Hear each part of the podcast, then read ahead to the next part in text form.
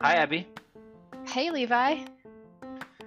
Well, it's uh, week four, or I guess I should say episode four of of the SWO Files, and uh, a record for us. It's the fastest turnaround since our last episode.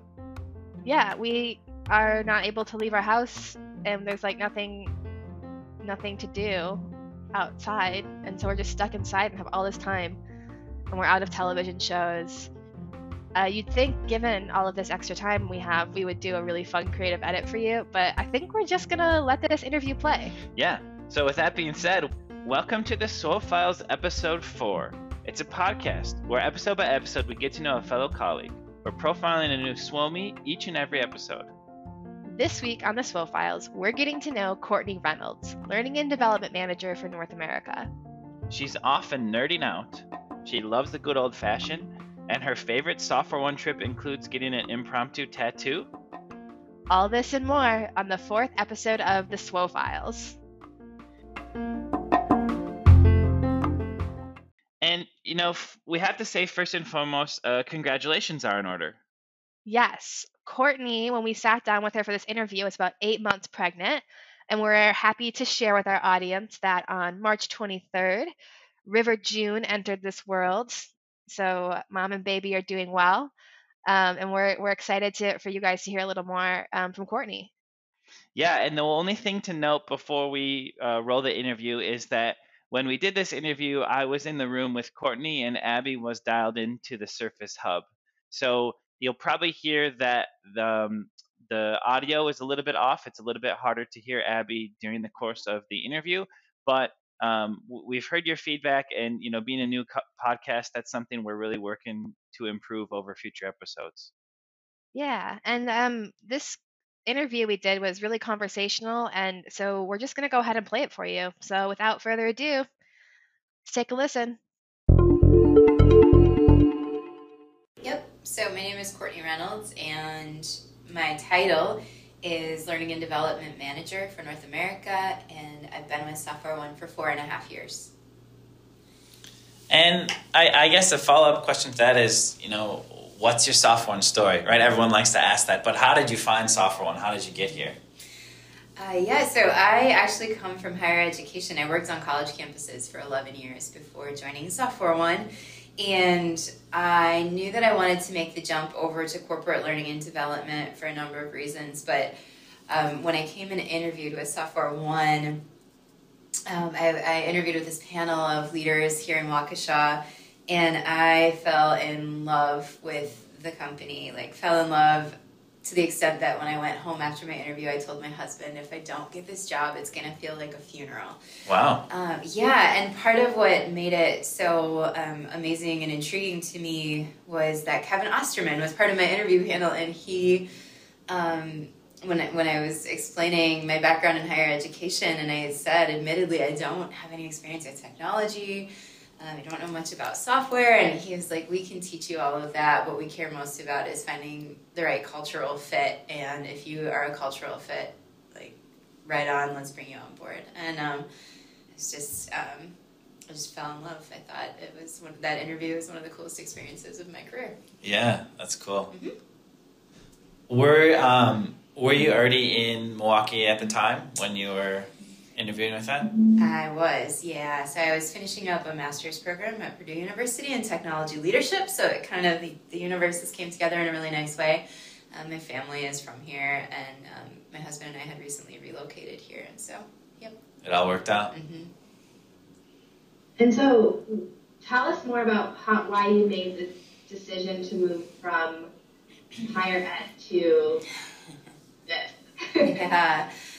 Oh boy. So, higher education um, is wonderful in a lot of ways, but there were also some things about it that I knew just weren't a good fit for me. And what I mean by that is, um, there's a lot of politics and bureaucracy and hierarchy and a lot of red tape, and um, especially being at an institution like I was at Purdue for six years before I came to Software One, and it's big and making changes um, there. Um, everybody would refer to, to trying to make changes as needing to turn the Titanic around because um, that's what it felt like. And so um, I knew I wanted to be in a more fast paced environment I wanted to be somewhere where you could have some autonomy and um, I've always identified as having an entrepreneurial spirit, and so just somewhere where I could call shots and um, take some risks, and where failure was acceptable if you could learn from it, and um, and so and it's and I say that, but that's literally how I described my ideal job before I found Software One, and then as you guys know, that is Software One.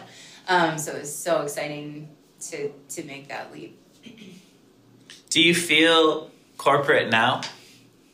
What does it mean? Well, I, I don't know that I don't even know what that means, but just thinking of you knew there was something different. Yeah. Yeah. Do I feel corporate now? I will say when I when I left higher education, so I was in my master's program, and I took a leap in that I knew I wasn't happy. I wanted to just focus on school full time. We wanted to move to Wisconsin. So I, I quit my job at Purdue actually um, after working there for six years, and I was told I was committing career suicide. Um, and and even to this day, I'll have people from higher ed now who reach out to me, and they're kind of like, "What's it like on the other side?" I'm thinking about I'm thinking about making the switch to to the corporate side, and um, I always tell them I've never looked back. Um, do I feel corporate. I feel like I've I've learned and grown exponentially. Um, it's different. Yeah, Yeah. That's all I have to say on that. Yeah, I, yeah, I don't know. yeah, Uh, that's a good yeah. So, how do you describe what you do to your friends that don't work here? And more so, I think a lot of your friends prior to working here probably were in higher ed. Mm-hmm. So, yeah, just in general, how would you describe what you do to non software one folk? Yeah, um, do a lot of. I mean, the fun way that I like to describe it to people in short is saying that I, I like to create light bulb moments for teams and people.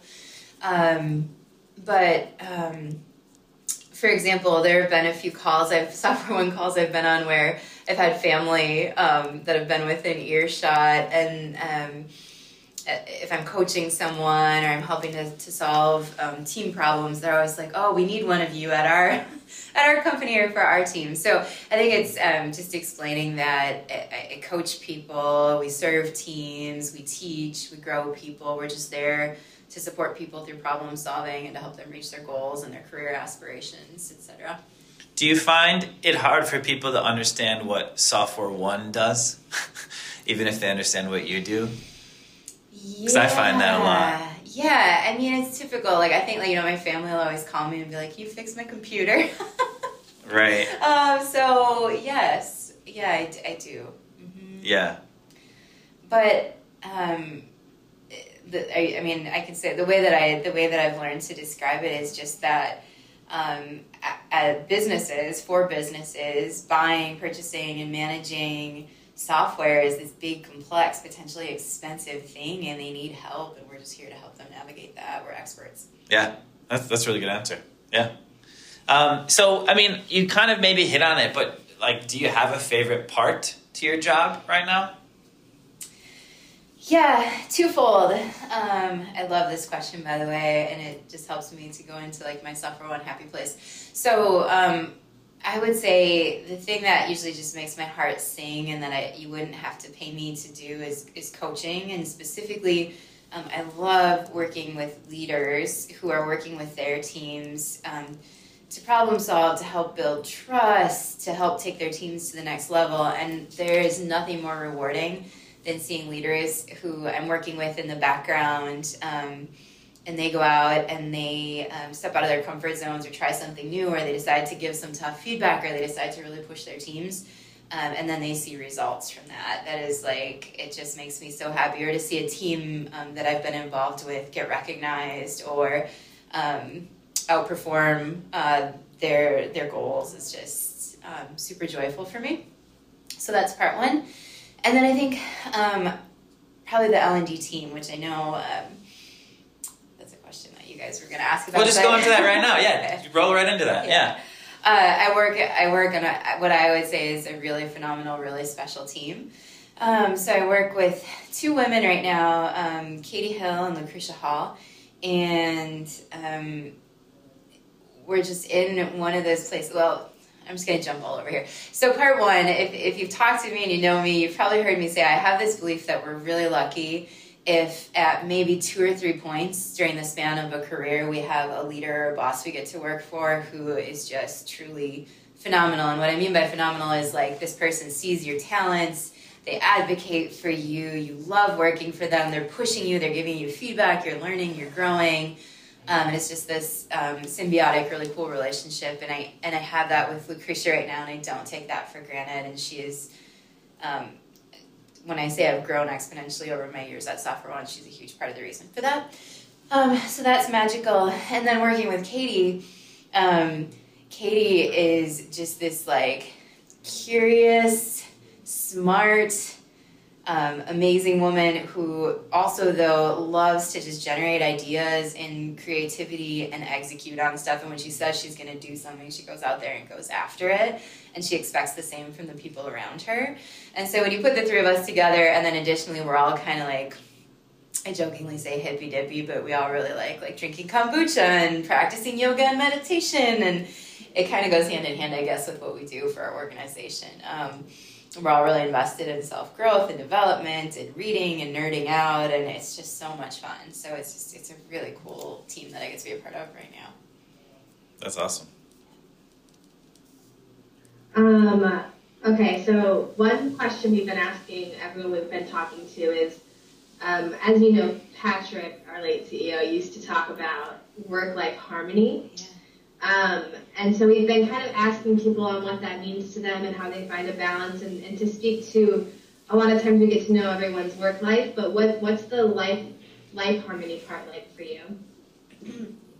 It's a very personal question too, you recognize, so Yeah, it's a great question, and I I really like um, I really like the concept of work life harmony versus balance. I don't think I think if you strive for this perfect 50-50 thing, you're gonna always be let down on one side or the other. And I think um, there's I think this is like one of the cool parts about software one is if I go back to my days in higher education, like your butt had to be in a seat for nine hours a day at the same hours and, and then some. I mean, but um, here I feel like there's weeks where I put in, you know, I grind and I'm putting in a ton, a ton, a ton of hours.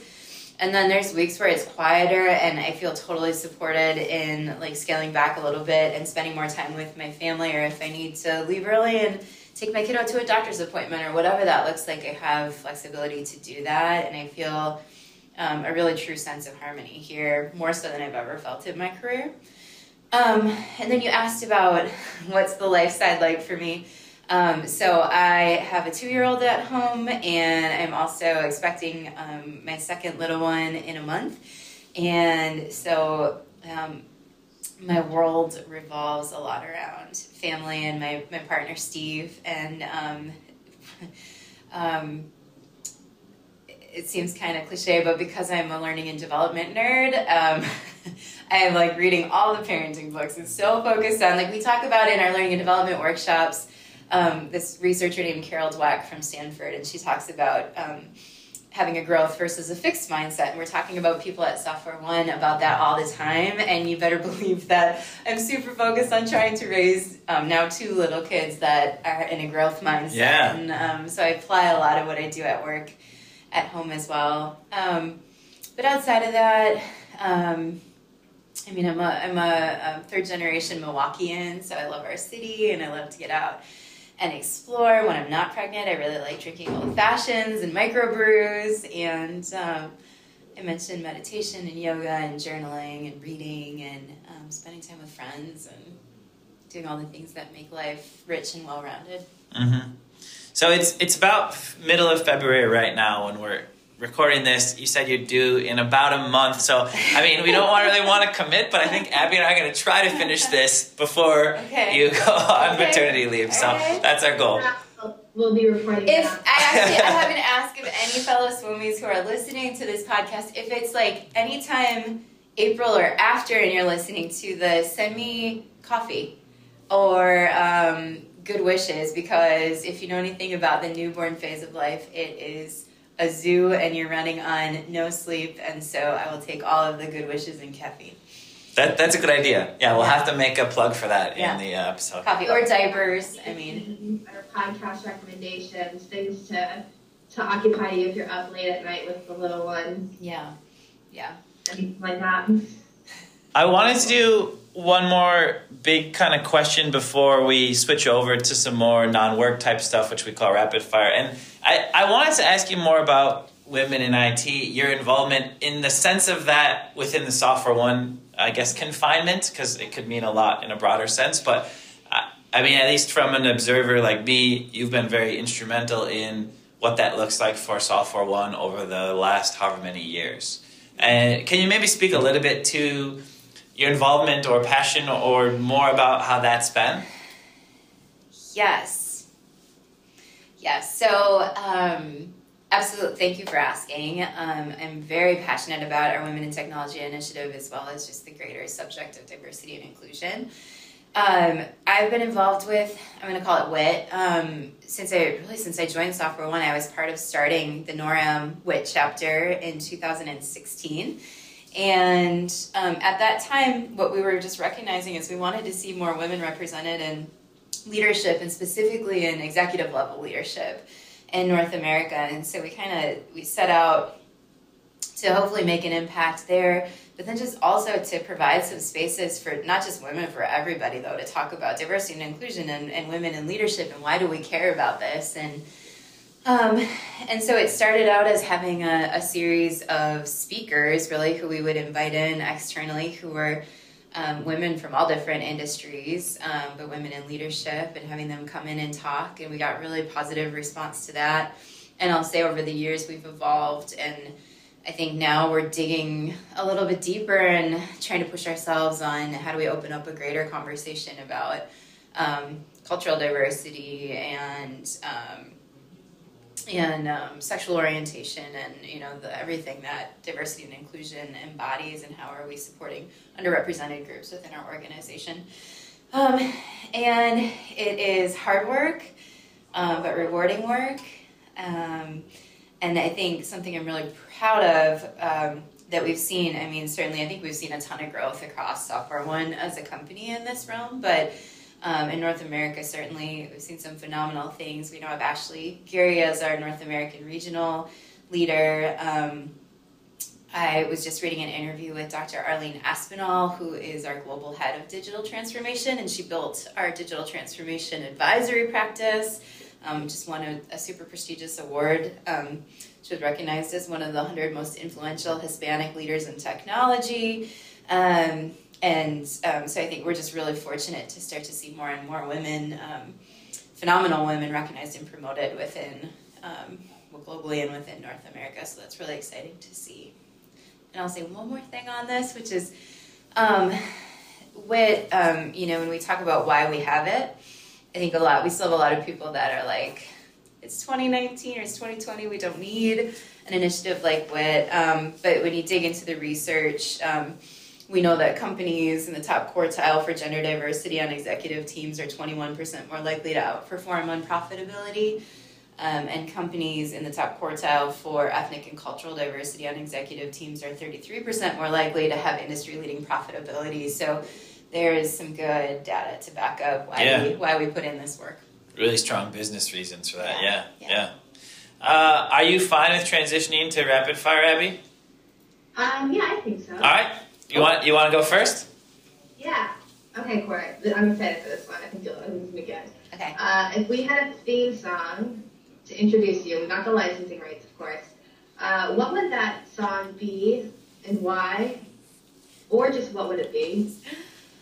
Oh, it, it probably changes. Right now, it's a song I'm just digging that just reminds me of my life and my work is probably um, a song by this group called the Highwomen. Um, the high, Highway Women, Highwomen. Abby, you know, right? Is it the Highwomen? It's the it's the.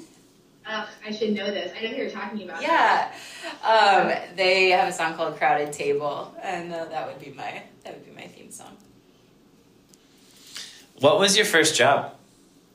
I I worked uh, at an equine vet clinic, mm. uh, cleaning up horse manure and um, driving a tractor and helping to feed and care for horses. I've always, I grew up actually competitively horseback riding. I've always loved horses. And so I, I think I was 14, 14 or 15, and I, um, I worked at, at a vet clinic.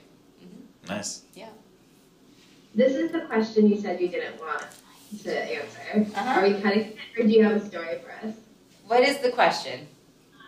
Take us back to your teens. What is one story from your teenage years to give us an idea of like what genre of person Courtney Reynolds was as like a 15 year old or a 16 year old or a 17 year old? Oh, I think Like, I what were you like? Even like what were you listening to? Uh, well, I mean, I was listening to, I was really into grunge rock, like Nirvana and Pearl Jam and Stone Temple Pilots, and anyway, um, but um, but I think the, the story that I that I talk about a lot when I talk about my own journey that's gotten to me to where I gotten me to where I am is, um, and it relates back to my involvement in all this women in technology stuff and women's leadership.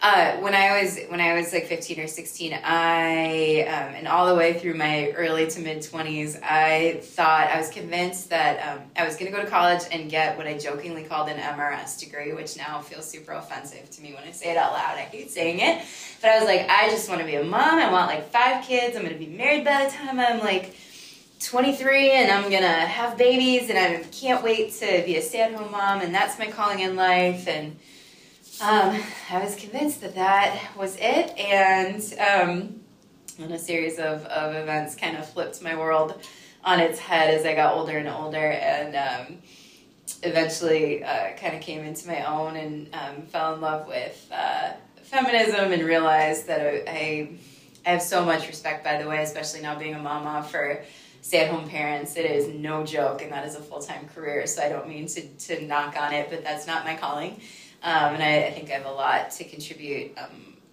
to my field and to um, to where i'm working and uh, so yeah you wouldn't probably have recognized me if you would have met me back in back in that time span Funny how life changes like that. Yeah. Uh-huh. yep Um, you made a comment earlier about nerding out, Uh-huh. and can, so what is nerding out? hmm I talk about nerding out all the time. Um, for me, nerding out is data. Like, I love looking at numbers and data. The Gallup is my great example of an organization who, anytime I just I see a report from them, I always open it up to look and see because they're always researching like what makes people tick, and let's go out and study thousands of people and pull the numbers and and the data, and I just get so geeked out over that stuff. Um, but I think it also includes. Um, like in my old age, I can't stand reading fictional books. A lot of times I have to read nonfiction because I just feel like if I'm gonna read, I want to be learning and absorbing information that's gonna like help me in my work in my life. Um, it's having really deep conversations where people are challenging each other and comfortable disagreeing respectfully and um, having new insights and anything like that. Anything to expand your brain and your understanding of the world around you. So maybe you and uh, Alex can have like a, a numbers off because Alex is known as the numbers guy. I don't know if you know that. Yeah, I think Alex. So I have numbers are not my forte though. Like I have I have number envy. You know, like I'd like to have a brain more like Alex on the numbers side, which I don't. Um, He might do. He's teaching his kid some patterns, some math patterns. Oh, so boy. we'll have to connect you two. yeah, yeah. Um, so something like that maybe. Uh huh. Yeah, I'll do that. I'll do like the people side and like growth and development side, and Alex can like give me the numbers to inform that, and we'll we'll work together. Oh, I like that. Good collaboration. Mhm. What um what was the last thing you nerded out on? Would you say? Is there like a book you're reading right now, or a study, if you will? Cal Newport. Yeah, there's a there's a professor from MIT named Cal Newport, and he, Abby, you're familiar with him. um, I all the time still. he writes about uh, like digital minimalism and um, about um, doing really strategic, deep, meaningful work and, and trying to go deep versus going wide in your work in your life. And um, I love anything written by him and his work right now is what I've been really focused on and talking to people about and trying to encourage other people to pick up and read. Brene Brown. I also love Brene Brown. You know, she's my other she's my other guru of sorts. Um, but yeah, Cal and Brene, those are my those are my homies. Yeah, I'm a big. I was I was a big fan of Cal's work last year, and I was just telling someone about it, and I wanted to lend them a copy of the book, but I already lent it. Like anytime I, I'm, like I have a book, I'm like lending it out, and so I had given it to another soulmate actually. Yeah. So I'm spreading, I'm spreading it throughout South One. I love that. I love that. I think like I think what's relevant to Software One with Cal Newport's work is you know we move so fast and it's really easy here to get. Er, there's Software One, and then there's like the greater context that we're in, which is that we're in this world where we have social media and all these things and, and technolo- technology and distractions flying in our face, and, and it can be really hard to focus or to feel like you're making a really deep, significant impact in one area of the business or um, in one way with your family. is transferable. Um, and um, so, yeah, so what he just advocates for is, is specific strategies to minimize some of those distractions and to identify what's, what's really important to you. You have one life to live. Um, so what's really important to you, and then how are you really going to go after that with with passion? And he believes that's kind of the secret to to life's happiness and success. Do you have a favorite um, Software One trip that you've been on? For sure. Oh my gosh, I've been on so many really amazing Software One trips. Oh, that's been one of my one of my favorite parts of working here is the travel. Um, by the way, I love this interview. So fun um, it's just taking it's taking me to my so happy place. Um, you know the one that the one that is that always comes to mind is um, probably the second year I was working here. I um, was asked to travel to our Wimbledon office, and so um, one of my colleagues and I decided, okay, so we're going to travel to Wimbledon. If we're going to go um, take that trip, let's tack on some extra adventure. So let's go to um, Edinburgh, Scotland for a weekend, then do the week in Wimbledon, and then um, fly down to Sevilla, Spain, and do a weekend in Sevilla, Spain. And um, so we kind of had these adventures planned, and we took two separate flights from Milwaukee over to the UK. And when we land, when I landed in the UK, and my phone booted up, and I got reception, the first thing I got was a text message from him saying um, I missed my flight and it's going to be $1,500 to rebook. So you're on your own, kid. Have fun. And I was like, I guess I'm going to explore these new parts of the world by myself. Um, and uh, one of my great joys in life actually is solo adventure. I'm an introvert. So just getting to go out and explore on my own can be really rewarding. But um, fun fact on this whole thing is when I went to Edinburgh, um, I was having such a good time and loving it. And then I may or may not have been also drinking some mulled wine because it was kind of a cold part of the year. And I was a little bit um, tipsy slash happy. And there was this tattoo parlor next door to the bar where I was drinking mulled wine. And so I wandered in there, and there happened to be this this Scottish tattoo artist named Atal, who, according to legend, tattooed like Scottish rock stars. And he was like, Oh, I just had a cancellation, so I can get you in if you want something. And I'd always wanted to get adventure tattooed on me because it's one of my core values.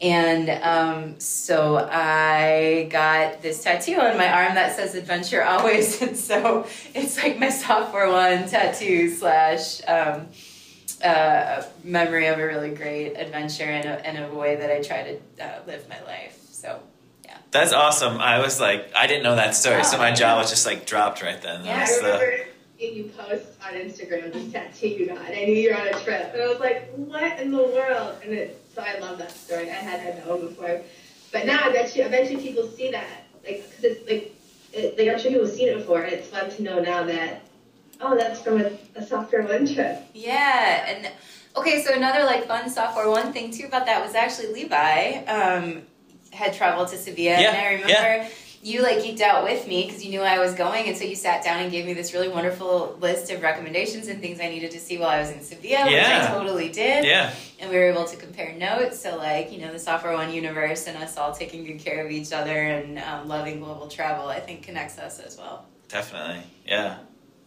Um, do you have anything more, Abby? Um, one, Okay. Uh, so I love this question. What's the hardest you've ever laughed, or recently that you laughed really, really hard, and it was just like a great moment? I love thinking about this kind of stuff, so bear with us. I don't know if this is going to translate. Um, so, recent, I can't think of like the hard, the hardest I've ever. I mean, I, I laugh a lot, fortunately. Um, recently, oh gosh, so okay.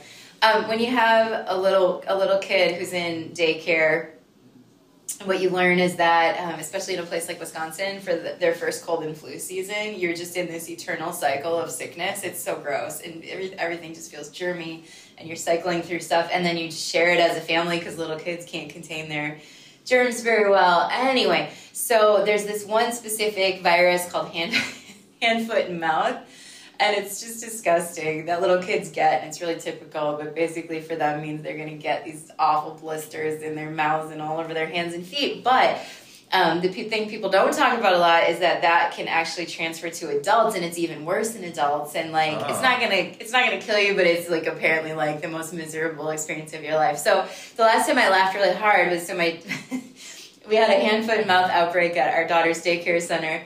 And my husband called me from work and was like oh, I've got some blisters on my hands. I think I might be getting this. And I was like, oh, you're fine. You're just you're just getting yourself psyched out. Um, and then he came home from work that, that night and I looked at his hands and feet. And sure enough, it was really evident that's what was taking place. And I was just fine. And so then I started Googling and like reached out to a parents group, um, local parents group, and everyone was like, "Oh, good luck! This is going to be the worst like week and a half of your life." And my husband gets like the like man flu if you've heard of that before. I know it's a little stereotypical, but anyway, he can't handle having like a stuffy nose, and so. Um, usually I'm really empathetic, but I laughed so hard that I was like in tears only because I was like, "Oh, you are so done. You're so in for it." And then in the end, it ended up being really anticlimactic, and he never got super sick, and the blisters went away, and so it was not this horrible experience. But for whatever reason, I just thought it was like the worst slash funniest thing ever. I sound like such a jerk, and I have a wonderful husband who I love really dearly. but um, it was it was really it was really funny in the moment. Yeah, I'm glad it turned out okay for yeah. him. Yeah, yeah, yeah, me too. So, so maybe just all day court. I feel like I want. Like, is there anything else we can ask her? Well, I was just gonna. I I was hoping to wrap it up with just one thing quickly, and then we can turn off. We've already been uh, 31 minutes. But last thing, just quickly, you do a lot of these workshops for SoftwareONE, the L&D. Can you give a quick plug or make a quick thing about yes. the workshops? Maybe encourage people to sign up, or just what's yeah. your quick 30 seconds, one minute on that? Yeah. So we have five core competencies, um, leadership competencies at SoftwareONE. And, and, when I say that, what I mean is we have five areas that we believe our people and our leaders need to be really good at in order to drive our business forward in the right direction. And um, those are inspire through culture, own the strategy, drive for results, um, drive change, and building high performing teams. And so in North America, we're actually the only region globally that offers um, five workshops around those five competencies right now. So we're really lucky. Um, they're all here in Waukesha this year in 2020, with the exception of Drive Change. We're not going to offer that one this year, but you can take the other four. Um, we have a hub in Fuse, so if you want to learn anything more about those, how to apply, how to get into them, go to Fuse. Um, just search workshops and they will come up for you. And um, otherwise, the NORAM Learning and Development team, which is NORAM Learning at softwareone.com, um, are here to help you. And, and we hope to see you in 2020 in, in a workshop. For sure, take advantage. Awesome.